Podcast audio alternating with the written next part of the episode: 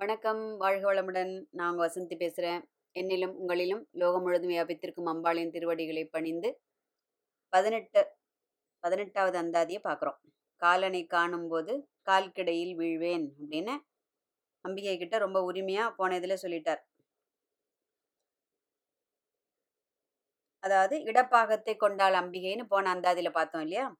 அப்போது ஆரம்பிக்கிறது எப்படி? வவ்விய பாகத்து இறைவரும் நீயும் மகிழ்ந்திருக்கும் செவ்வியும் உங்கள் திருமணக் கோலமும் சிந்தையுள்ளே.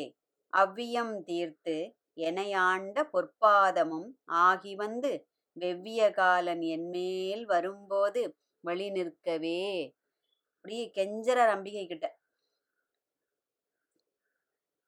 என்னது சொல்றாரு இப்போ? என்னுடைய மரண காலத்துல அம்பிகை எப்படி காட்சி அருள வேண்டும்? அப்படிங்கிறத பத்தி அபிராம்பட்டர் சொல்றாரு இந்த அந்தாதியில. மனுஷனுக்கு எல்லா பயத்தையும் விட மரண பயம்ங்கிறது ஒரு பெரிய மிகப்பெரிய ஒரு பயம். ஆனா இல்லைன்னு வேணா யார் சொன்னாலும் அது சுத்த பொய் அப்பட்டமான பொய். ஏன்னா மனுஷனுக்கு இருக்கக்கூடியதுலே பெரிய பயம் நம்ம இறந்து போயிடுவோமோ? இந்த பந்தத்தெல்லாம் விட்டுட்டு நம்ம வீட்டை விட்டு போயிடுவேன் வாசலை விட்டு போயிடுவேன் கொண்டாட்டி விட்டு போயிடுவேன் பிள்ளையை விட்டு போயிடுவேன் கணவனை விட்டு போயிடுவேன் அம்மா அப்பா அப்படின்னு அந்த பயம் அதனால தான் யார் இறந்தவர் வீட்டு நம்ம யாராவது மீன்ஸ் யார் வீட்டுக்காவது நம்ம போனாலும் அங்கே நமக்கு துக்கம் எதனால் மேலிடுறது அப்படின்னு சொன்னால் அந்த அவர்களுடைய துக்கத்தை பார்த்து ஒரு நமக்கு துக்கம். ஏன்னா சந்தோஷமோ துக்கமோ அது நம்ம அடுத்தவர்களுக்கு எப்படி இருக்கோ அது உடனே பார்த்து அந்த பாதிப்பு நம்மக்கிட்ட வரும்.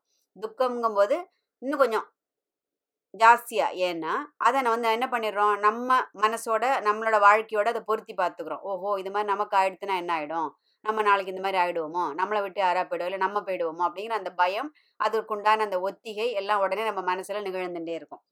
அப்போ அந்த மரண பயம் வரும்போது அம்பிகையோட அந்த அருள் பாதங்கள் பட்டுடுத்துனாக்க மனசுல இருந்து அந்த பயம் அகன்றுவிடும்.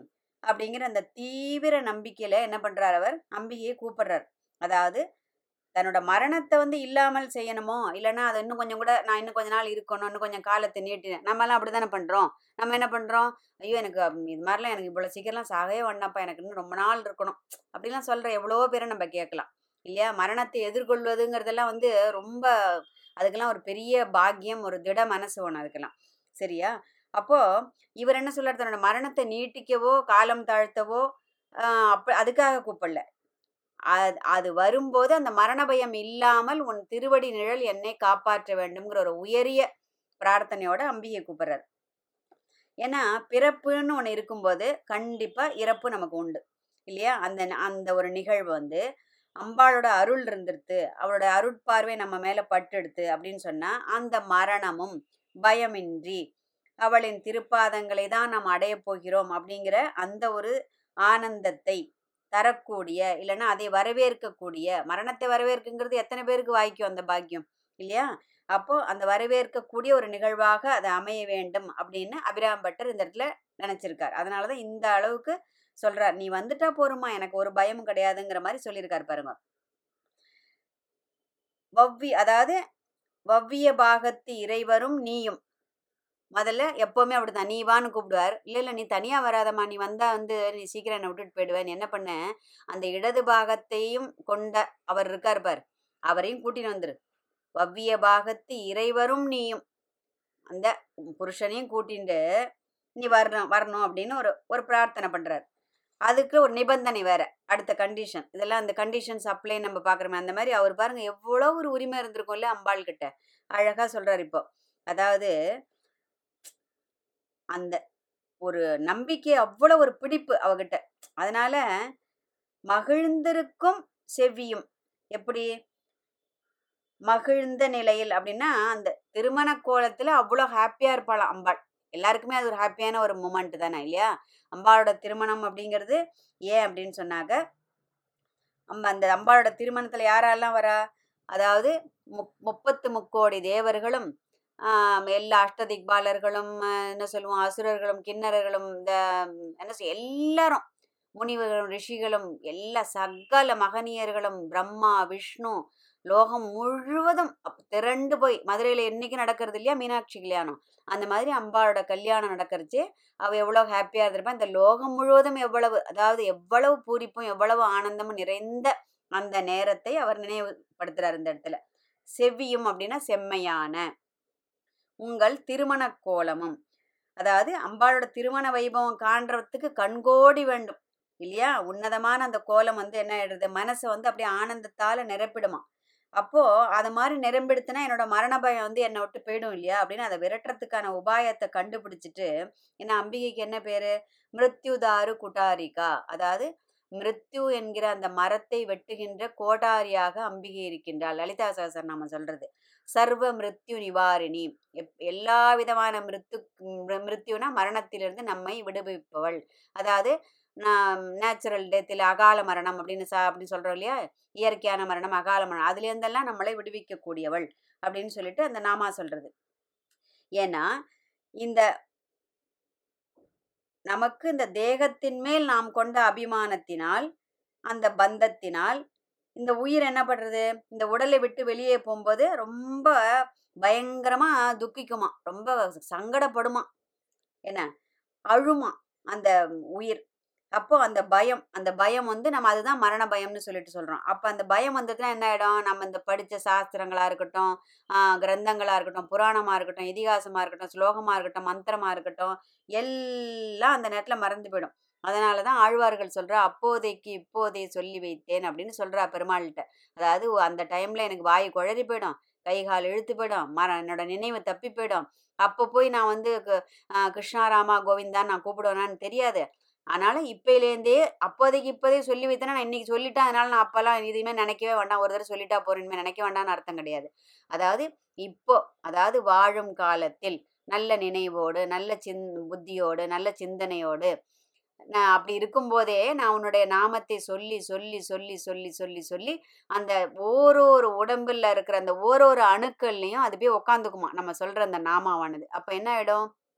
அந்த மரண தருவாயில் நம்ம எவ்வளவு கஷ்டப்பட்டாலும் ஒரு வியாதியால கஷ்டப்படலாம் இல்லை ஒரு ஏதோ ஒரு விபத்துல மாட்டிக்கலாம் இல்லை அது ம இயற்கையாக நிகழக்கூடிய மரணமாக இருந்தாலும் அந்த பயம் இருந்ததுன்னா கூட நினைவு தப்பி போனாலோ இல்லை ஒரு என்ன சொல்லுவோம் அந்த ஒரு கோமாவில் இருக்கிறது அப்படிலாம் எப்படி ஆனாலும் அந்த உள்ளுக்குள்ளே இருக்கிற அந்த ஒரு ஒரு செல்லுலேயும் போய் உட்காந்துருக்கு பாருங்க நம்மளோட அந்த பதிவு அந்த அதாவது எண்ண பதிவுகள். அதனால தான் நல்லதையே நினை நல்லதை பேசு நல்லதை செய் அப்படின்னு சொல்லிட்டு பெரியவர்கள் வந்து சின்ன வயசுலேருந்து நமக்கு சொல்லி கொடுக்கறது. இல்லையா? ஆமாம் ஆமாம் அதெல்லாம் அப்போ பார்த்துக்கலாம் அதெல்லாம் வயசானா நம்ம அதெல்லாம் அதெல்லாம் சொன்னால் போகிறோம் இதெல்லாம் ஆன்மீகத்தில் போகிறதுக்கு இல்லை நாமா சொல்கிறதுக்கு மந்திரம் சொல்கிறதுக்கு விஷ்ணு சகசரநாமம் சொல்கிறதுக்கு லலிதா சகசரநாமம் சொல்கிறதுக்கு வேதம் சொல்கிறதுக்கு இதெல்லாம் அதெல்லாம் அதெல்லாம் அறுபது வயசுக்கு மேலே பார்த்துக்கலாம் அப்படின்னு எவ்வளவோ இந்த காலத்திலையும் சொல்லக்கூடியவர்கள் எவ்வளோ பேர் இருக்கா? ஆனால் அறுபது வயசு வரைக்கும் நம்ம இருப்போங்கிறதுக்கு என்ன கேரண்டி அடுத்த நிமிஷத்துக்கே நமக்கு கேரண்டி கிடையாது. அப்படி இருக்கும்போது அறுபது வயசு வரைக்கும் நம்ம இருப்போம்னு என்ன கேரண்டி அப்போ இருந்தால் தானே அதெல்லாம் சொல்ல முடியும். அப்போ நம்ம இன்னையிலேருந்து இந்த நிமிஷத்திலிருந்து ஏன்னா அடுத்த நிமிஷம் என்ன நமக்கு நடக்கும்? நம்ம நான் நினை நம்ம நினச்சபடி எதுவுமே நடக்க போகிறதில்லன்னு நமக்கு தெரிஞ்சும் நம்ம என்ன பண்ணுவோம்? ஒரு பத்து வருஷத்துக்கு பிளான் போடுவோம். இல்லையா? அப்போ அது மனுஷனோட இயல்பு. அது வந்து நான் இல்லை நீங்கள் இல்லை வேற யார் இன்னொருத்தர் இல்லை. இது மனுஷனோட ஒரு இயல்பு. பிளானிங் பிளானிங்னு சொல்லிட்டு அதுக்கு பின்னாடி தான் வாழ்க்கையே ஓடின்னு இருக்கு இல்லையா? ஆனால் மேலே இருக்கிறவன் என்ன போடுவான்? அவன் ஒரு கணக்கு போடுவான். அவன் கணக்குப்படி தான் நடக்க போகிறது அந்த காய் அதுக்கு தகுந்த மாதிரி தான் நவர போகிறது அது தெரிஞ்சு நம்ம என்ன பண்ணுறோம் நம்ம என்னத்தையோ பெருசாக இங்கே வெட்டி சாய்க்கிற மாதிரி வேற பயங்கர பிளானிங் போடுறோம். அப்போது அந்த அந்த நம்ம சொல்லி வைத்திருக்கிற அந்த சேர்த்து வைத்திருக்கிற ஏன்னா பேங்க்கில் போய் பணம் எடுக்க போகிறோன்னா நம்ம அக்கௌண்ட்டில் பணம் இருந்தால் தான் பணத்தை வித்ட்ரா பண்ண முடியும். பணம் இல்லாமல் போயிட்டு பேங்க்லேருந்து நம்ம பணத்தை எடுக்க முடியுமா? அந்த மாதிரி தான் நாம் சேர்த்து வைத்திருக்கின்ற அந்த பாப புண்ணியங்கள் அந்த கணக்கு தான் நாளைக்கு நமக்கு பதில் சொல்ல போகிறது இல்லையா? நாம் வேணால் அதுக்கு வந்து கூட்டி எழுதலாமா குறைச்சி எழுதலாமா? இல்லை இது யாருக்கு தெரிய போகிறது இது யாருக்கு தெரியாமல் இருக்க போகிறது அப்படின்னு நிறைய தப்பு கணக்கு போட்டு என்ன வேணால் பண்ணலாம். என்ன அட்டூழியம் வேணாலும் பண்ணலாம். ஆனால் இறைவனுடைய கணக்கு புத்தகத்தில் அந்த பாப புண்ணிய கணக்கு அதாவது தர்மத்தில் சொல்லப்பட்டிருக்கிறபடி எதெல்லாம் நாம் செய்கின்றோமோ அது இறைவனை பிரீத்தி செய்கிறது. அது அது புண்ணிய கணக்காக மாறுகிறது. தர்மத்திற்கு புறம்பாக எதிராக எதெல்லாம் செய்கின்றோமோ அதையெல்லாம் பாப கணக்கில் எழுதப்படுகிறது.